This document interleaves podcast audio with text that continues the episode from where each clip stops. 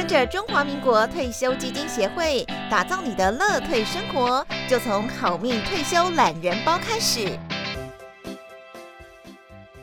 大家好，我是今天节目的主持人朱继忠，欢迎大家收听我们由商业周刊跟中华民国退休基金协会。一起合作的这个节目，这个节目的名称叫什么？叫“好命退休懒人包”。好，关键字哈，“好命退休”。希望所有收听我们节目的朋友，你都可以好命退休。好命退休要做到，其实有一些方法，有一些学问，我们要来学。那所以我们希望制作这个懒人包，让大家都可以一听一看就知道。那我想，我们大家都希望高枕无忧的退休，每天凉凉的在海边。度假休闲，口袋里都有足够的钱可以花，不会担心什么呃年金改革啦，或者担心什么通货膨胀啦，担心呃什么经世界经济不好，为什么呢？因为我把理财规划做好了，所以让我的这个退休金可以无虞。退休金基金协会也特别哈强调了一个概念哈，叫 FIRE，F I R E 哈，这个 FIRE 是什么意思呢？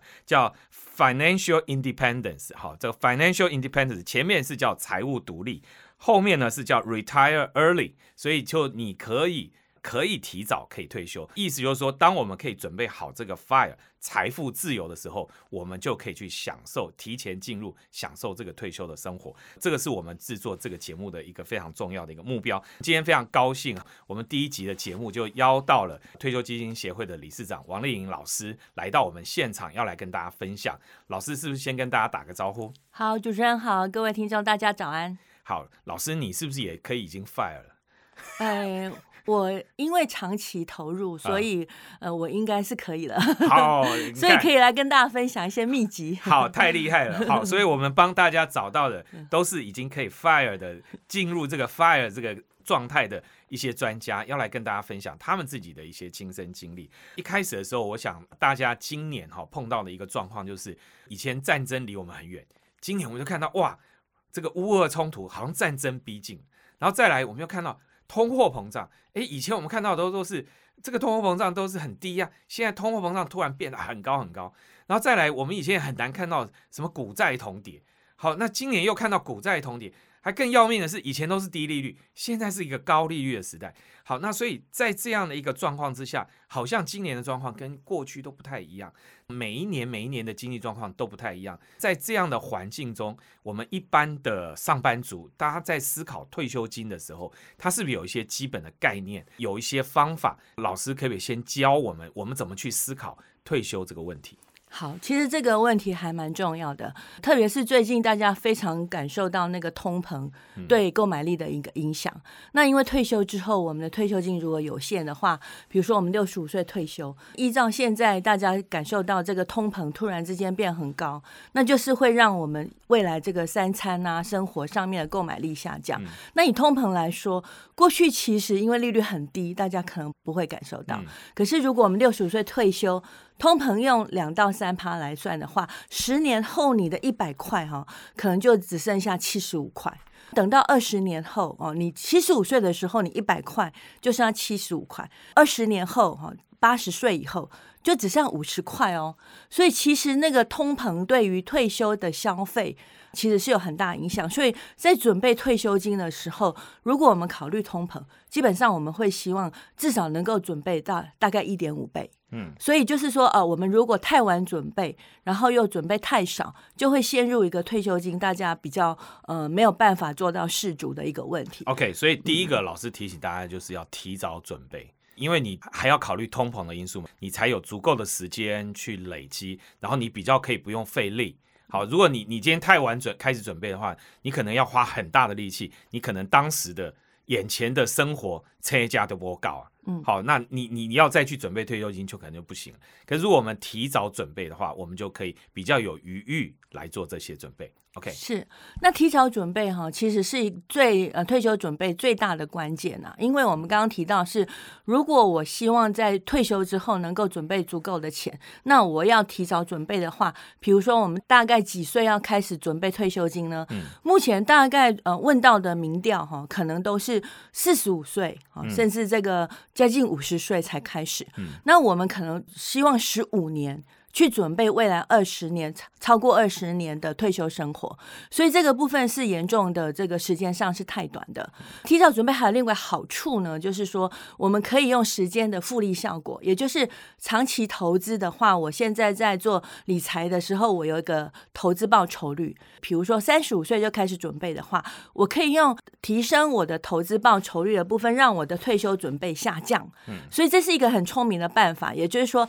提早准备呢，可以让我每个月定期定额的钱。啊，可能我以前呃，如果你四十五岁以后每个月可能要存一万多块才够用，那现在在三十五岁左右你就开始存的话，其实你根本就是五千到八千，大概就做得到的。嗯哼，所以我们会用复利效果的这个部分，让你的成本下降。呃，这个其实是非常非常重要的。所以第二个观念就是，我们其实要在提早准备的同时，我们要找到好的工具。那现在这个工具呢，就是很多人其实退休投资很。保守，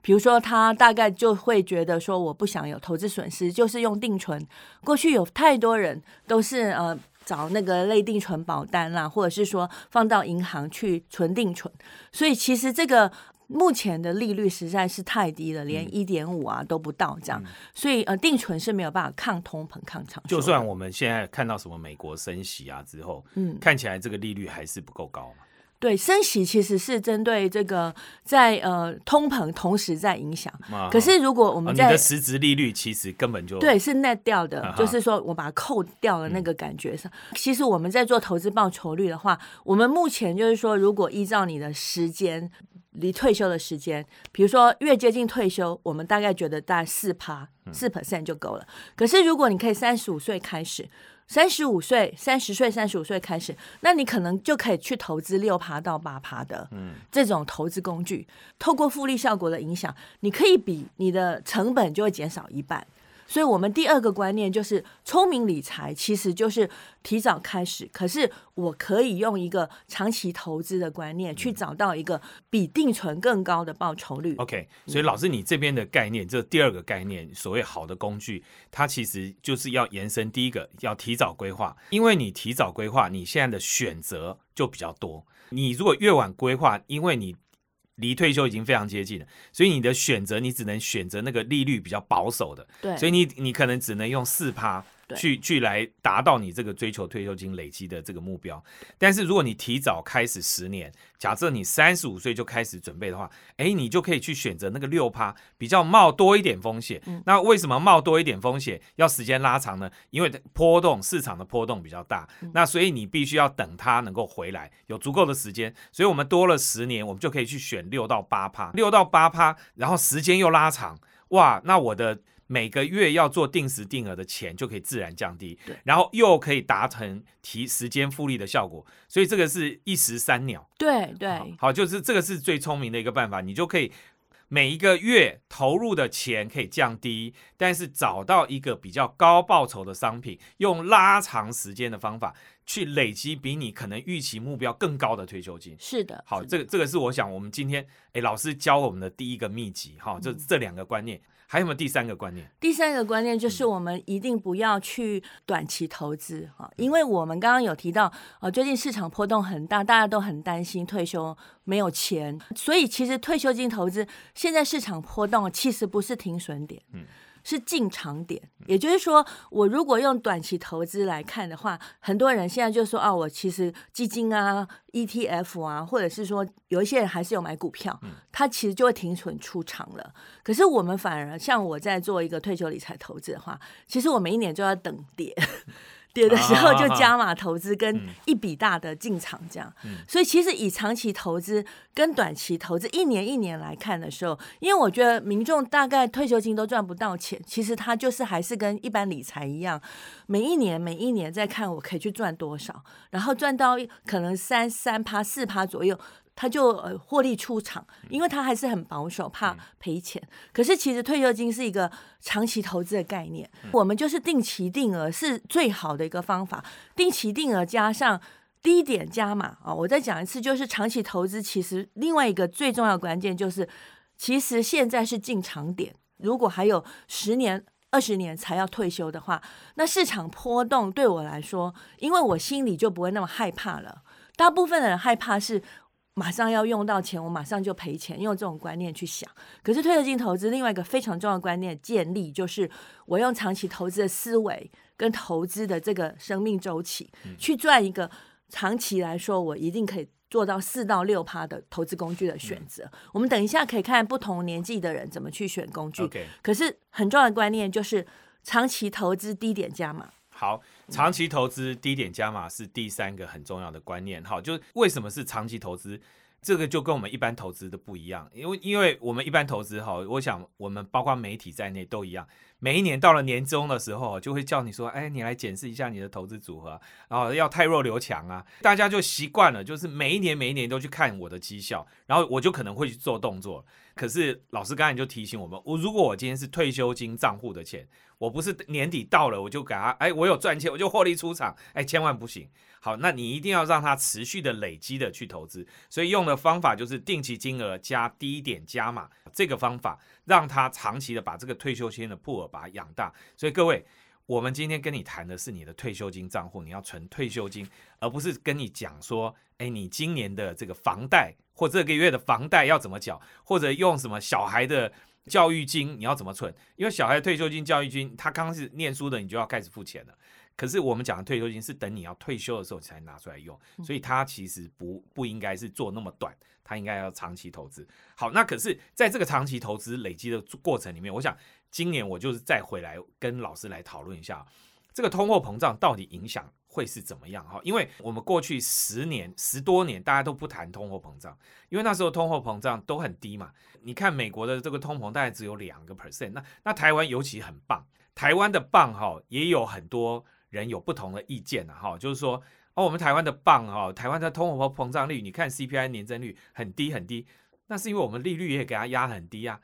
如果你把利率再把它还原以后，还有很重要一件事是。我们的这个算 CPI 里面房子的比例算的很小，如果你把房价再算进去，其实我们的通货膨胀应该感觉也蛮严重的，因为我们看到我们这个房价涨上来，其实涨很多，但是我们的 CPI 其实没什么动。好，那所以也有人去看讲说，这个 CPI 的内容其实感受会不一样。像今年就是大家感受到，哎，通货膨胀。那你刚才老师有特别讲，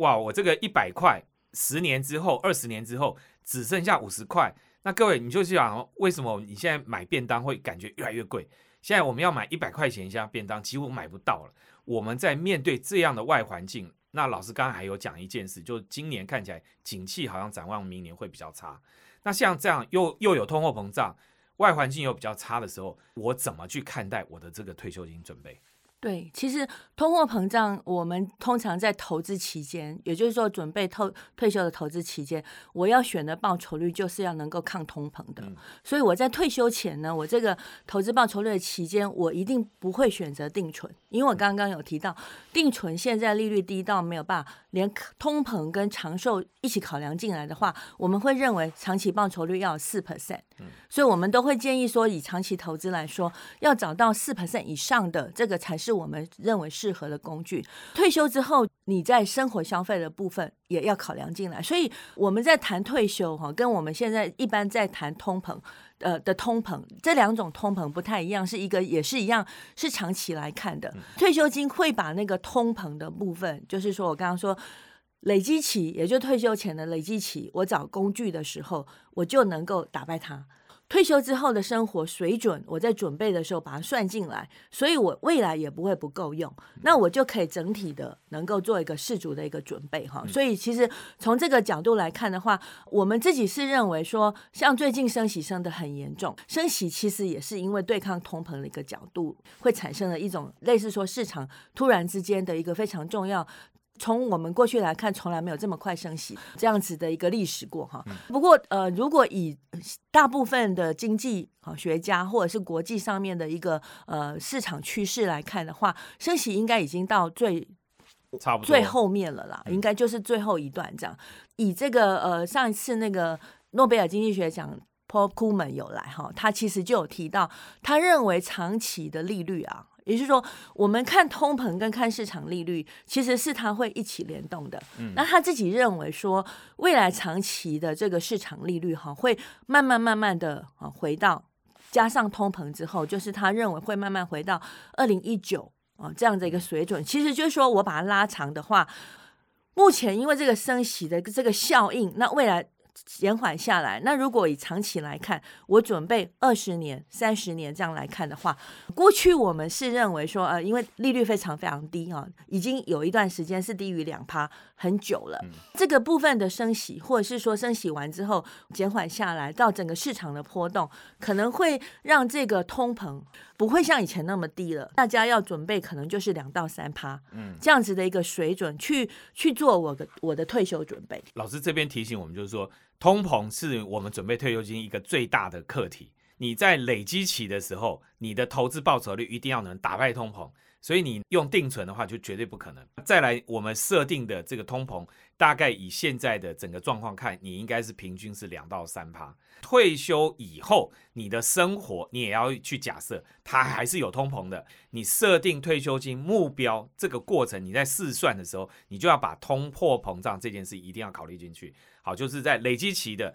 跟你开始拿出来使用的时候，你都要把这个通货膨胀这个目标都考进去。好，那我在这一段里面，我最后一个问题想问你，你刚才讲说哈，像现在今年哈，就股票市场就跌的表现比较差嘛。可是我今年刚好碰到我今年要退休，或我们明年要退休，很多朋友都在问哦，哎，那我怎么办？我是要就结算了吗？因为我我我马上要退休了嘛，那我要改把那个退休金，可是我这样一算报酬率跟去年差很多啊。那我差很多的时候，那我那个退休金的目标就就变得不一样。那这个时候我们到底该怎么办？对，其实看你是在哪一个制度下。如果是这个确定给付制的，像劳保啊，或者是说公保啊这种，它就是按照基数去算你每个月可以领多少钱。这个跟你什么时候退休，其实通膨。呃，报酬率影响不大，影响不大。那现在影响比较大，比如说像私校啊，或者是劳退，劳退的账户就是我的劳退薪资的账户，或者是我的这个失效退抚基金的这个账户。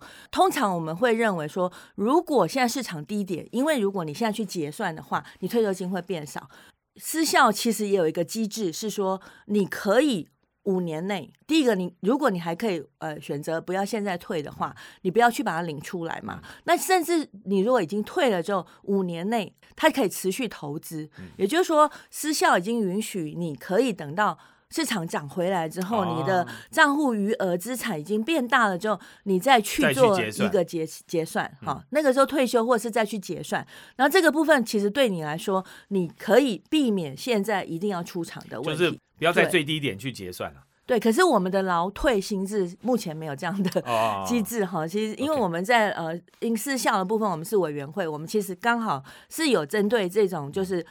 碰到市场低点的话，可以让他继续投资。那如果劳退薪制的话，因为目前其实整个市场都不好，包括我们的政府基金的报酬率也是会下降哈。所以我们也是会认为说，因为其实六十岁就可以领嘛，其实是晚一点领比较好。那比如说，我们之前也有看到，在 COVID-19 来了之后呢，二零二零的第一季其实市场跌得非常深，可是二零二零的下半年到二零二一，其实市场帮被回来大概有十趴耶，超过十趴都有，十趴起来了。然后像整个政府基金，还有整个私校退抚基金，也都是一样，它的那个报酬率其实都是历年来创新高。所以我们就是要去期待一下，我选择退休的十点。那特别是是一种账户型的，那我不要在低点去，就是把它 cash out，就是我应该是要选择，当我的资产已经回复到有比较好的报酬率的时候，我再去做退休。OK，然后退休之后就可以去想我要怎么样再去做一个适当的一个转换跟投资。OK，好，所以刚才老师讲的这一段就是退休结算的时间点，如果你可以选择的话，其实你不要那么僵固。好，就是。行情不好的时候，你还硬去退退休结算？那如果你的账户是允许你的，比如说失效可以有弹性，失效的就这弹性就很大了，它有五年的空间让你去调整嘛。那劳退薪资只是你你就延后退休，你就延后退休，你不要那么早，就是说马上就去提领。好，你就可以稍微晚一点开始去提领。好，那就让他躲过这个最低点的结算的这样的一个状况。我们刚才谈到了，大家要从这个外环境，然后注意你的退休金准备，然后大老师特别提醒大家，通货膨胀率非常重要。思考退休金的时候，通货膨胀这件事情一定要考虑进去。那我想，呃，最近哈，台湾刚刚经历这个地方大选，所以很多人都很关心选举。可是我觉得哦，大家更应该关心自己的退休生活，对不对？嗯没错县长谁当，或者总统谁当，立委谁当，那是我们日常生活的事，这是现在的事。可是我自己以后呢，我能不能好命退休？哎，那是我自己的事。我自己好到底能不能好命退休这件事，大家我不知道各位你有没有评估过？老师在节目一开始的时候就问了几个问题。第一个，你什么时候想退休？好，你什么时候想退休？然后第二个，你准备了多少钱为你的退休生活？因为你越早退休，你后面的时间你要准备的那个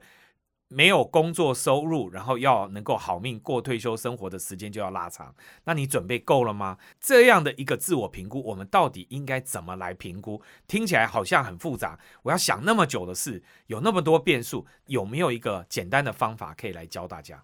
好，其实这个是非常重要的，因为我们在做退休理财，一定是从缺口开始做，因为我不需要全部都准备，因为我们现在比如说有劳保啊，也有劳退嘛，所以我们应该知道说，那我从劳保跟劳退已经有多少钱之后，我自己还要多准备多少钱，这个就是我们所谓的退休缺口。那一般的人其实不会知道我的缺口有多大，好，所以其实从呃我们退金协会一直在呼吁的这个部分来说，我们就会有准备一个好命退休计算机给大家算。好，那我这边讲慢一点好，所以这个叫做好命退休计算机，好是吗？好对，好，好命退休计算机。好，大家关键字“好命退休计算机”，因为很重要，所以我讲三次。好，所以这个好命退休计算机可以协助大家去算你的退休准备。对，那我要准备什么资料呢？通常就是说，呃，你只要知道你的年龄、你的几岁，就是你的职业，在我们的好命退休计算机里面已经把所有的制度都准备好。嗯所以你只要说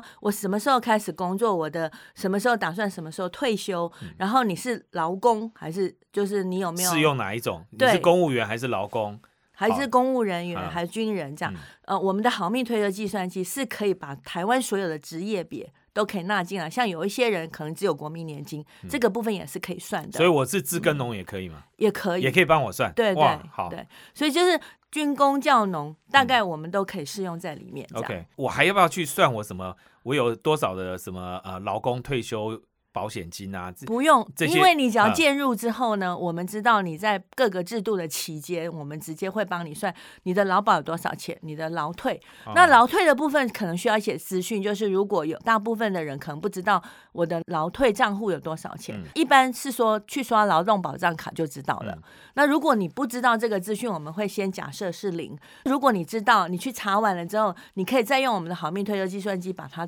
填进去。填进去。那这样你就可以更精准的去把你退休的准备已经有已经准备的部分，OK，把它就算出来。我们也会帮你算，就是你全部的需求是多少。比如说，我们刚刚知道说抗通膨哈，每个月啊，以前我们有去问过，你觉得一个月退休之后，你的生活费用多少才够？从这个过去老人的生活支出的话，像台北的话，可能就是要超超过两万五到三万，可是南部啊，可能它就可能是两万以下就可以。那我们平均而言，台湾的这个民众一般的生活消费。六十五岁的时候，大概是呃两万到两万五了哈。我们会希望说你要准备通膨，像我刚刚说的，所以我们会希望你准备到三万到三万五，所以三到四万为生活每一个月的支出的话，这样子我们去看退休之后，如果我六十五岁退休，那因为现在有长寿风险嘛，所以我们会希望目前六十岁或是六六十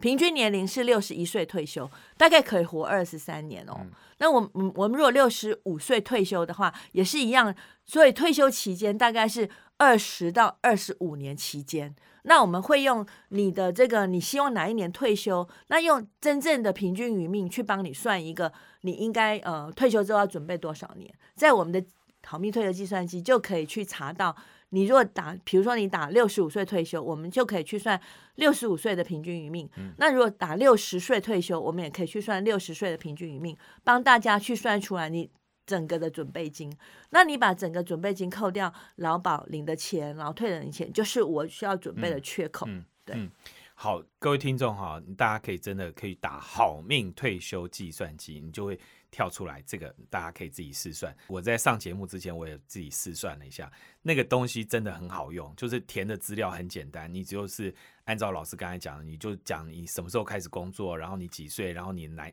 你是男的女生，男生女生，然后你现在薪水，那个现在薪水是填劳保投保薪资，还是填我们现在的？那个实际的所得，你可以填你的实际所得，因为我们会自己去找到你对应的劳保薪资。好，对，因为他的这个计算器已经都先把台湾的现况都已经帮你算完了，所以我们就很快就填一填。我算完了以后，我就发觉，因为我都先假设我的那个劳退薪资账户是零，因为我不知道嘛，所以我就假设是零，就算出来就是呃，我的现在平均已经准备了大概一万九千块，就是。每个月可以从那个账户大概可以拿到一万九，然后他有帮我算出我的缺口，还缺了大概呃两万块钱左右。好，那这两万多块你就要自己去准备，所以他会告诉你一个总额。好，你缺一个这个多多大的一个这个准备，然后就可以符合您刚才讲的说，好每个月可能要有两万五到三万的这样的一个，所以就是很清楚的就会算算出来一个缺口。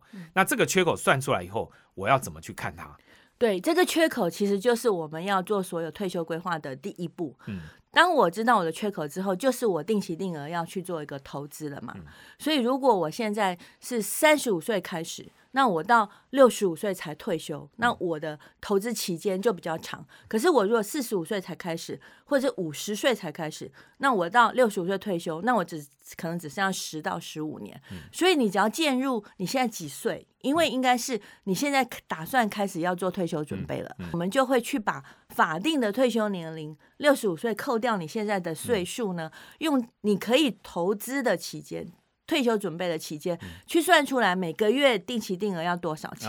然后也可以，你可以介入一个，我只能每个月存五千块，或是我只能每个月最多存八千，所以你可以自己算一个。我想要储蓄的金额，然后我们可以会倒算回来，给你一个报酬率。嗯，那你就用这个报酬率去找商品。去找商品。对，所以你可以这个两边是互通的。基本上定期定额的这个金额呢，我觉得是大家比较容易去呃规划的。也就是说，我现在每个月从薪水里面，我们是建议大概是至少不要低于五千。嗯，如果你三十五岁开始每个月。可以有一个五千到八千。事实上，你在退休前，如果像我刚刚讲，你有个四趴到六趴报酬率，你就可以，你的缺口的准备金大概就有。五百到六百万的，嗯哼，那其实就可以再加上你的劳保跟劳退，其实加起来就会超过一千万哦。嗯哼，所以我们是很轻很希望大家那个好命退休计算机有一个退休规划的落实方案，嗯，也就是告诉你说，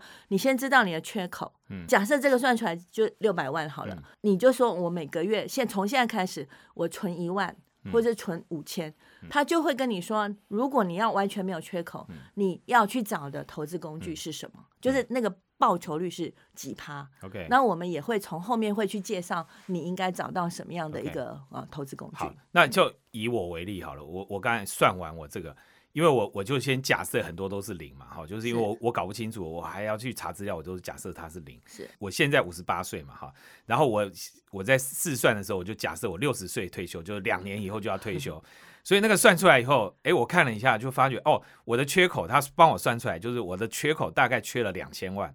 我先假设有一个朋友真实的状况就是这样，就是老师刚才讲的，如果我五十八岁我才看到我有一个缺口两千万的时候，哇，那这下就很惨了。嗯，因为因为我几乎没有时间去准备，就你做不到，我做不到嘛，我几乎根根本不可能做到。但是如果今天是三十五岁就算出来，哎，我有一个两千万的缺口的话，那我就可以。往下再去算，说啊，这就是我两千万有一个目标，然后那我有多少时间可以去准备，然后你就会帮我算出来，说我每个月定期定额要投入多少钱，我们再用一个报酬率去找适合的商品。对对，大概就是这个逻辑嘛。是是是是。OK，好，那所以正鼓励大家都可以现在哈就去打好命退休计算机，好来试算一下，你到底你的退休金缺口有多大。接着，我们再按照老师刚才讲的那每一个步骤，先算缺口，再来看你每个月要投入多少钱，最后才来选商品。这个跟我们一般的选商品的逻辑好像不太一样，对不对？对，因为我们以前的选商品都好像这些被商品拖着走。对被商品公司吓到了，说啊，那所以你来买我这个商品，好像都是买了很多商品，结果我最后根本不知道我的缺口，嗯，所以你你的建议是刚好倒过来做，对，因为其实有一些公司他们在呃推荐商品的时候，他们会假设是说你退休之后，比如说你要准备五百万或者是一千万，嗯。那如果这个部分他是完全没有考虑到你还有劳保劳退的，嗯。我们是会认为是说，其实不是用商品来做退休规划，而是用缺口去找到适合你的商品。嗯。商品就是我当我的报酬率出来之后，我可以每个月真的有能力存多少钱，然后我再算出来一个适合我的投资报酬率，再去找商品，而且商品一定是货比三家，嗯而不是说我用这一家的工具呢，然后倒算回来我应该怎么样去复合，就是用商品来。来做你的退休规划，其实反而对民众来说，我觉得其实是刚好是颠倒的。OK，对所以刚才老师特别提醒我们在做退休规划的时候，大家千万不能被商品牵着走。你不是因为被吓到，你你通常以前都是啊，先吓你说啊，你的退休不够，所以你要去买什么商品，但是大家都不知道说，哎，我准备了什么。所以第一步，我们这个好命退休计算机先教大家算，我已经有准备了，然后我们再来算出缺口，所以我们是用缺口去带出商品，去找到商品，找到自己适合的商品。好，那我们在找商品的时候，有没有一些规则？是不是大家又应该要注意哪些特别的事情？对，其实比较容易遵循的就是我按照年龄来讲，因为我刚刚有特别提到，就是说，如果我是很年轻就开始做的话，其实我就可以找到六趴八趴以上的投资工具，这样就让我的准备成本下下降。所以太晚开始这件事情是最大的成本啊！如果你是呃退休前三十年，比如说我刚刚讲三十五岁就可以开始的话，那你六六十五岁退休，我们就会建议你可以找八趴以上的投资工具。那如果到退休二十年，比如说你四十五岁左右，那我们就会希望你的平均报酬率可以下降到六趴。然后到五十五岁退休前十年，我们还是会建议可能要到四趴。然后慢慢的就是把这个股债的平衡啊，比如说现在有非常多什么积极型的商品啊，或者是说很多人其实就会只买一种商品，像我去买 ETF，然后或者是买股票，或者是很多人就是我只买债券平衡型这样。那我觉得呃这个部分你如果从头到尾，比如说我三十五岁就去买一个平衡型。就是全部都是买债券，比较保守，就是固定收益类的话，其实远比你哈，我如果在年轻的时候我是股债的比率，然后慢慢股票比较多，再到后面债券比超过股票这个组合的部分的话，会让你的成本下降很多。因为我早期增值的话，会让我每个月存的钱会变少，所以我们会建议是说，如果你呢离退休还是很久，就回到我刚刚说的定期定额，然后。低点加码，嗯哼，特别是你低点加码，其实是真的才会让你成本下降，嗯因为市场低点就是让你未来可以赚钱的报酬率增加。嗯那如果你都是一个定期定额，然后从头到尾资产配置都没有改变的话，嗯其实对你来说，你的投资成本也是会增加的。OK，所以老师刚才特别提醒我们在工具的选择上面，第一件事情还是提早开始。好，时间拉得越长，你就可以选比较波动比较高的东西。第二个建议就是你一定要做股债的配置。好，所以你一定要做资产配置，最好不要单压某一种商品，就是说我哦，因为我很积极，所以我就单压股票，或者我单压债券。老师的建议还是，虽然单压债券看起来比较保守，但是相对的你的成本就会付出比较多。所以如果你拉长时间的话，其实用股债去做一个比例的调整，而不是只压呃，就从头开始就只做平衡式的产品，就是你就设定一个比例的平衡。其实好像是不对的，它其实应该随着时间的年龄去做股债的调整。这个有没有一些原则呢？呃，其实因为对一般投资人来说，这些原则可能大家没有办法真正去执行。嗯那现在市场上也有叫做懒人基金，也就是我们说你直接去找目标日期型基金就好了，因为它会自动导航的把你目标日期，对啊它会这是什么样的商品啊？它就是以退休年龄，就是我现在离退休还有多久啊？比如说市场上之前寄富通。的平台上面就有这个目标日期型基金，然后它是国泰投信发的，然后它就用十年、二十年、三十年啊，有这样子的一个目标日期型基金。比如说我是二零一九年开始做基富通，所以他就发。二零二九、二零三九、二零四九，所以你就知道说啊，我这是投资多久的，多久会到期？那如果是三十年以后才到期的话，它的股票比率就会比比较高。嗯，然后如果是十年到期的话，那个股票比率就会比三十年到期比较低，它会自己。时间到了就帮你调整哦，就它自己是一个自动导航的。那如果很多的民众没有办法自己去，呃，就是说我到时候去转换的话，其实直接去买目标到期基金。现在是市场上除了。国泰之外，比如说像富达啊，或者是像有很多不同商品的发行公司，这个大家其实就是找目标日期型基金。OK，啊，这个是一个懒人基金，对退休理财来说，它是一个专属的商品。嗯哼，就如果你自己可以做股债配置的话，我们建议大家就可以动态调整。年轻的时候股票比较高，到年纪越大的时候，就债券的比例调整。然后股票比例降低，那自己去调整股债平衡。但是如果你觉得没有办法自己做的话，老师建议就是你可以去买这个目标日期，用目标日期的这一类的基金，让专家帮你去调整，他会按着你的退休的距离目标还有多远，他去做动态的调整。在这个过程里面哈，我在挑商品的时候，成本重不重要？嗯，我要怎么去看成本这件事？因为不同的基金它管理费用不一样。然后有人就说 ETF 啊，它的总交易成本最便宜，所以我们应该用 ETF 去存退休金。在这一个部分，老师会有什么样的建议？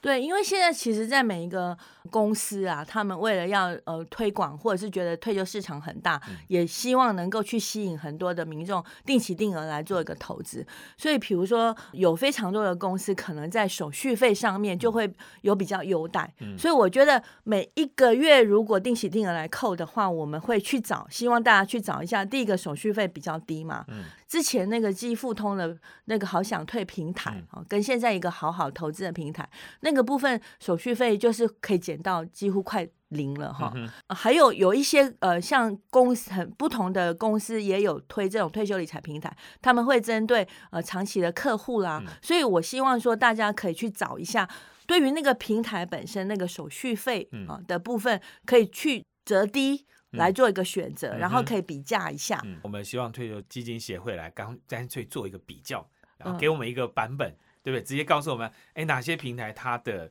这个手续费相对是便宜的？是我们未来其实可以来公布一下，类似说比较便宜的大概是有哪些平台？OK OK，好，那这个我们接下来可以，我们来跟协会一起来讨论做。所以第一个我们要挑手续费比较低的，因为你是长期做嘛。另外，交易成本除了手续费以外，还有没有其他要考虑？就是不要转换太多次。好，OK。其实我们刚刚有提到，就是说，如果你是用每一年呢都要去做一个转换的话，退休基金又是一个退休投资，是一个长期投资。很多人就是我只要赎回啊，其实你就会被扣这个整个处理费用嘛，就是行政管理费这样子。那所以以退休基金来说，除非你真的要开始用钱了啊，你不要。太多的赎回，一般来讲，我们以短期投资，像银行的财富管理哈，平均投资期间是六个月，而且在你的这个一年当中，里面会有非常多可能你的理专就跟你说，哎，你已经赚多少钱，你要不要做一个啊赎回，然后再换基金？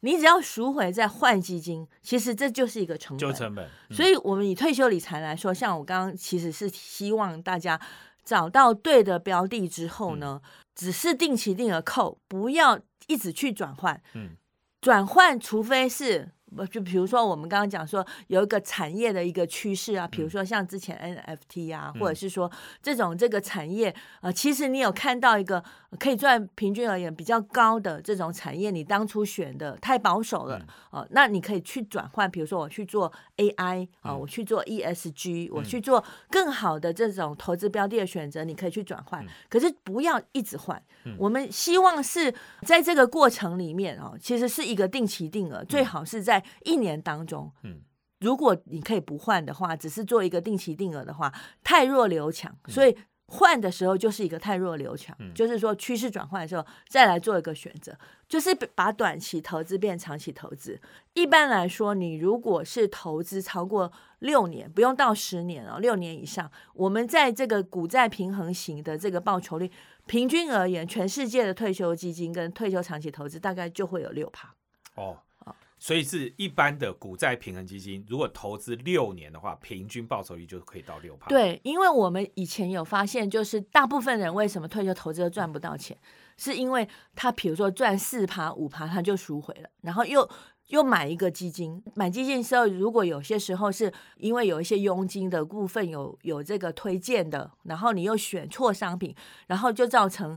不是在低点进场，而是高点进场。你看看，在涨了，你才开始去追。所以民众很容易犯的错误就是他选时选点错误。然后他出场之后又转换的时候，他可能就是在这个过程里面会手续费会很多次。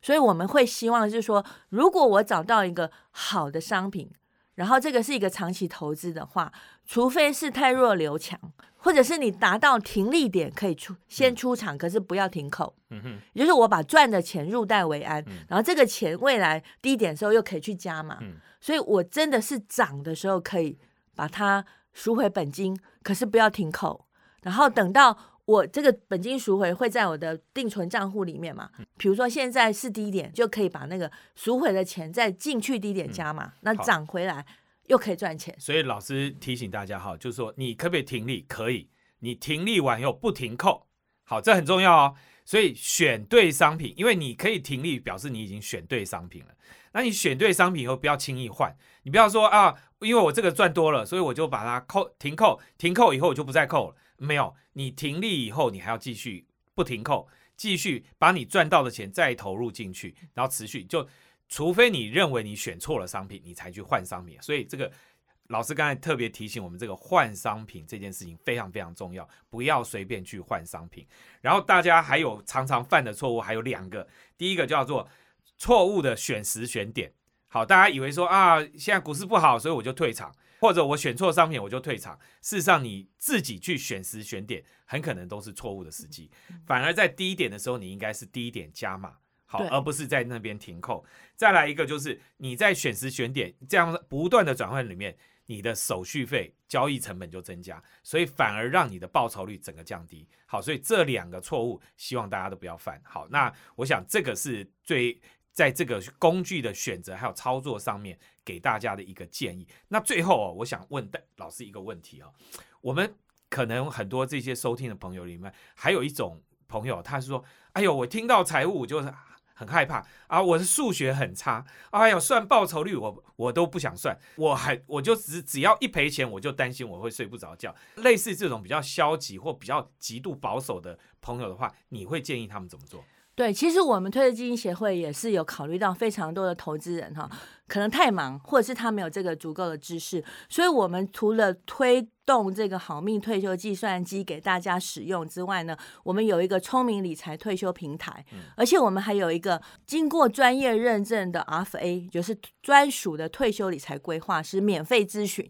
所以在这个退休基金协会，希望能够推动整个大家可以好命退休的这个过程里面呢，我们希望大家可以去看一下，你只要打好命退休。这个关键字就会找到我们的好命退休计算机，也会看到我们的好命退休平台。平台上面有非常非常多的影音跟文字的说明，包括说你怎么样去做退休规划，你要选什么样的商品，不同的商品有很多的介绍。这个部分可以让大家可以去充分了解。一定要知道，就是不要被一家公司的商品牵着鼻子走，而是。用他的商品来说，哦，我应该存多少钱？反而你会可能买很多。应该是说，我已经知道我的缺口，好，所以我是希望达到什么报酬率，在那个报酬率跟商品的选择下去货比三家，找到适合你的。那如果你真的也觉得说，我们提供这么多的知识跟资讯，对你来说，你还是需要解说，或者是说，其实你很希望先跟跟我们的专业的理财。规划顾问聊一聊，那我们其实有一个专业退休理财顾问，就是 RFA。嗯，这个 RFA 呢，就是刚刚提到的专业退休理财顾问呢，在现在有非常多的金融机构哈，他们也有。有很多的理专比较高，就是都拿到这都都拿到这个证照嗯，你到金融机构去说你你想找 RFA 啊，就是退休理财规划顾问，他们有拿到这个认证的话，我们其实有一个标章，嗯。就它有一个 logo 这样子，它有一个签，就是我们一个那个呃，你可以看到 RFA 的识别。OK，对，那他们就会很公正的跟大家做一个说明，因为他们都是要经过四十三个小时嗯的教育训练。也可以来协会这边做预约免费咨询吗。可以，而且你如果用我们的好命退休计算机的话，因为我们现在刚刚推动哈，所以目前市场上大概是有两两千名左右的一个 RFA，你可以在我们的好命退休计算机下面可以去找到你家附近的哦，有什么金融商品，怎么公呃。RFA 的金融机构，对对对。你可以去找咨询。那如果你找不到，你可以直接来我们这边留言啊，嗯然后我们也可以请我们的 RFA 打电话给你啊就是我们会后续就会有一些 RFA 的义诊啊，免费的咨询，嗯所以我们希望用公正客观的呃来跟你说明，然后之后你也可以非常公正客观找到不同公司适合你的商品，嗯然后是你自己去选商品，而不是让商品牵着鼻子走。OK，然后这个部分其实是大家做退休理财很重要。嗯好，我想我们今天节目它差不多就接近尾声了哈。那非常谢谢老师今天让我们这个好命退休懒人包的第一集的节目，就提醒大家，第一个非常重要的重点，退休准备一定要提早开始，越早开始越好，因为你可以降低你的成本。第二个。千万不要被商品牵着鼻子走，你应该先算出缺口。所以你的退休准备，事实上，各位，当你开始工作的时候，你就已经在累积你的退休金了，只是你可能从来没有算过。所以，那你要怎么算呢？好，那我们可以打好命退休计算机。好，所以我们第一个工具就叫好命退休计算机，大家可以先去试算一下，你已经累积了多少的退休金，那你的缺口还有多大？所以算出缺口以后，你再去做理财规划。那你如果这个理财规划你不会做的话，我们退这个好命退退休基金计算机的下面还有呢，这个聪明退休理财平台。还有免费的这个 RFA 的这个预约的顾问，好，都可以协助大家来理解你的退休金该怎么准备。这些缺口算完了以后，你再来挑商品，再来决定方法。那在这个过程里面，那你还有很多的事情都要知道，该要去注意、要提醒的。那我们也提醒大家，交易成本很重要，不要随便的、随便的去做转换。更多的这些细节。在我们这退休基金协会的网站上，好命退休的这个网站上都有，所以大家只要打“好命退休”就可以找到这个网站。然后欢迎大家进去里面做一些基金的试算，同时也按照我们教的这些步骤去做你的退休金准备。希望我们在新的一年开始的时候，大家都可以有达成一个目标，叫好命退休。谢谢大家收听，谢谢。谢谢大家。